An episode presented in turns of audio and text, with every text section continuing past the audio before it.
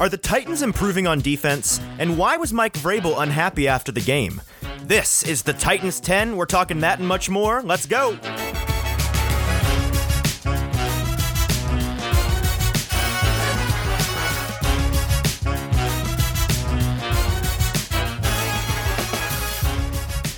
Welcome into the first ever episode of the Titans 10. I'm your host, Easton Freeze. I'm a writer and a broadcaster covering all things Titans and the NFL for BroadwaySportsMedia.com.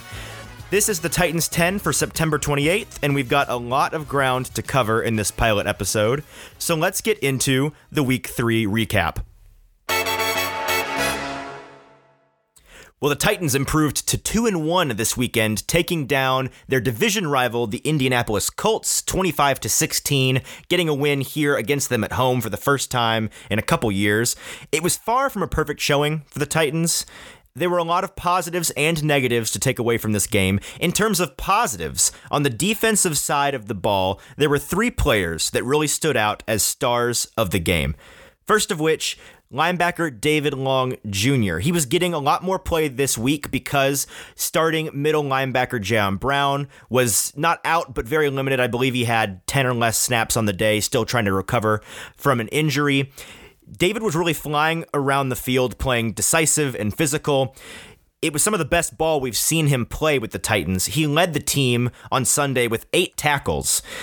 The second player was edge rusher Ola Adeniyi. I believe I'm saying that name right, but if I'm not, I apologize. I'll refer to him as Ola going forward because that's a lot easier to say. Ola was an undrafted free agent with the Steelers in 2018. He was signed by the Titans this March. He's gotten more opportunities to play with Bud Dupree being in and out of the lineup so far this year, and he's really made the most of them. Against the Seahawks last week, he only had two defensive snaps, and one of them was the near safety sack of Russell Wilson in overtime. Really was a safety, but they called it down at the one. That was his first sack of his career, and it was a massive one for the Titans. Against the Colts this past week, he had four tackles, one and a half sacks, and a tackle for loss. It would have been two and a half sacks, but one of them got wiped off the board because of a penalty in the secondary on the play. Regardless, two and a half sacks through three games, one of which he didn't play and one of which he only had two snaps in, is an incredible start for an unlikely player. And he's really stepping up and playing fantastic. The third player that really stood out, and he stood out all season for the Titans, is Kristian Fulton, second year cornerback.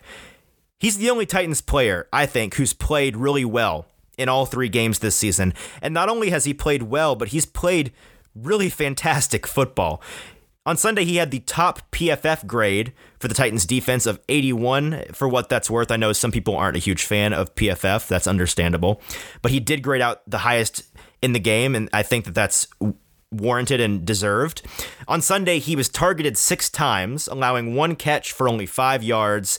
So far this season, he has five catches allowed on 18 targets for 88 yards, and that includes the busted coverage in Seattle last week where Tyler, Lock- Tyler Lockett torched the defense for a long bomb.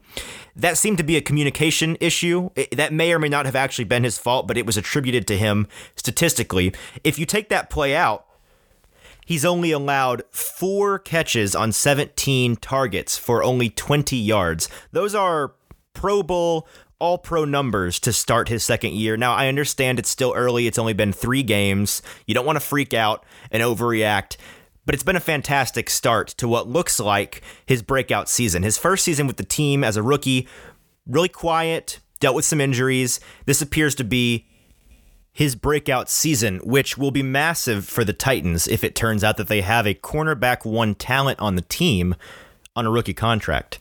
In terms of negatives on the defensive side of the ball, Bud Dupree, star pass rusher, acquired in free agency from Pittsburgh, was not out there this week. He was active for the game, but apparently decided or was told by the training staff perhaps that he couldn't go. He's still working through his ACL tear recovery. He tore it last November, so he's less than a year removed from that injury and the subsequent surgery. He wore a big wrap on his knee on the sideline for most of the game. It's important for the Titans to have Bud down the stretch. And I understand the concern about him not being out there. I think it's not all that shocking. To see a player, and we've seen this a lot this year, somebody that's dealt with an ACL tear, coming back, running into some hiccups, some growing pains in terms of getting back up to speed. At this point in the season, it's only week three. It's definitely not time to hit the panic button on him. It'll be important to watch and monitor whether or not he continues to get up to speed as we enter the stretch of the season. But for the Titans, it's not all that shocking that he's not able to go full out just yet. Also, a bummer on the defensive side. Rookie pass rusher Rashad Weaver was carted off the field in the second half with what ended up being a broken leg. Coach Vrabel confirmed afterwards that the rookie would be out for a while. Obviously, when you break a leg, whether or not you need surgery, regardless, you're going to be out for a while. It's a real bummer for the Titans team. He appeared to be, especially early on in the preseason, a real talented young developing player. Now he's going to be out. That development will have to wait. He will almost certainly not be a factor on this defense this season. On the offensive side of the ball, Derrick Henry had another solid showing 28 carries for 113 yards and three receptions for 27 yards. Catching the ball a lot more now. Shocking, I know. He actually is co leading the team this season with 12 receptions. He just turned in the best September of his career. For reference to last year, he has two less carries this season for roughly 35 more yards. That comes out to about a half yard more per rush, three touchdowns so far, which is one more than he had at this point last year, and over 100 yards receiving, which is many more than he had at this point last year. He's currently on pace for exactly 2,000 yards rushing and nearly 2,600 yards all purpose, which would break Chris Johnson's NFL record for a single season if he continues at this clip. Now, in terms of sustainability, he's on pace for 460 some odd carries, 500 plus some odd touches, including catches. I'm not saying he couldn't do it, but it would be very unwise for this Titans team to continue to ride him week in and week out. They should, and I think that they will, pick and choose their spots to have him go out there and have 30 plus carry days. But it's important, I think, to to keep tabs on what clip he continues to carry the ball at and whether or not he continues this record breaking pace he's currently at. All right, now let's get into some post-game pressers. Channeling Bum Phillips, the Oilers legend put into the Titans Ring of Honor on Sunday, Coach Vrabel said of the game in his locker room speech, quote, "It ain't pretty, but it's beautiful." And that is what this game was. He was less than happy in his press conference after the game. Here's what he had to say about the turnovers in Sunday's matchup.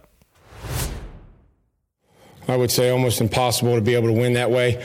You know, we had a lot of contributions from guys uh, that we normally, you know, that play for us, but don't play, you know, quite as much. And so, uh, proud of that. But we have to take care of football. We got to find a way to turn the football over too. You know, that that's another thing. It's it's hard to play, you know, that way. And, and they're playing well, and then third down and everything. They're playing hard. It's just it's hard to play defense with playing three games and getting one turnover. Coach Vrabel later said that Ryan Tannehill's first interception of the day on Sunday was thrown into a quote pep rally, which frankly is the truth. It was one of the worst decisions we've seen Ryan Tannehill make with the Titans. Coming into this weekend, teams with a minus three turnover differential in a game, which the Titans were on Sunday, were 19, 202, and 1 in the last five years. Now, luckily for the Titans, that's now 20, 202, and 1 the turnover issue this team is currently dealing with is a significant one. You can't continue to have minus one, minus two, minus three, minus four turnover days in terms of differential and continue to win games. We saw the Chiefs have a, I believe, minus four turnover differential in their game against the Chargers this weekend, and they lost. Even the best teams will lose if you have big turnover differential games, and the Titans' defense hasn't been able to turn the ball over to counteract the Titans' offense giving the ball away. So it's going to be important for them to protect the ball better going forward if they want to continue to win. Now let's address the Julio Jones situation on Sunday, which was a strange one. Julio was taken out of the game late in the third quarter and didn't return. He was asked, Coach Vrabel was, what happened after the game, if he'd gotten hurt or potentially benched. Vrabel didn't really say immediately. During his Monday press conference, however, Vrabel clarified that Jones had played well on Sunday and he was pleased with his performance. He went on to say this about the situation. Um, there hasn't been, you know, other than one admitted, um, I would say, lapse in judgment in the first game, uh, which everybody would agree on myself, the team, Julio. There hasn't been one situation um, where I um, was was disappointed. He's played physical. He came back, played great last week. you say tight, Mike. Again, guys get tight throughout the game. So so, what I'm hearing Coach Vrabel say here is that he essentially decided not to risk Julio getting injured by leaving him in any longer. He already had his co star wideout out of the game. He was bearing a lot of the brunt of attention in terms of the receiving game. And Coach Vrabel's confident enough in the other receivers to get the job done against this Colts team in the later stages of the game. That's a real vote of confidence for the depth guys in that wide receiver room. Finally, let's briefly address Taylor Lewan. He spoke to the media after the game and explained what happened last week. He said in warm-ups before the Seattle game, he heard a pop in his knee. He got with the trainers. They decided he had to sit out until they could do imaging to see what was going on. Now, luckily, early in the week, everything turned out all right. The tests all came back negative. Things were still intact. It ended up being a false alarm, and that's why he was able to return to practice immediately, practice all week before the Colts game, and play in the Colts game.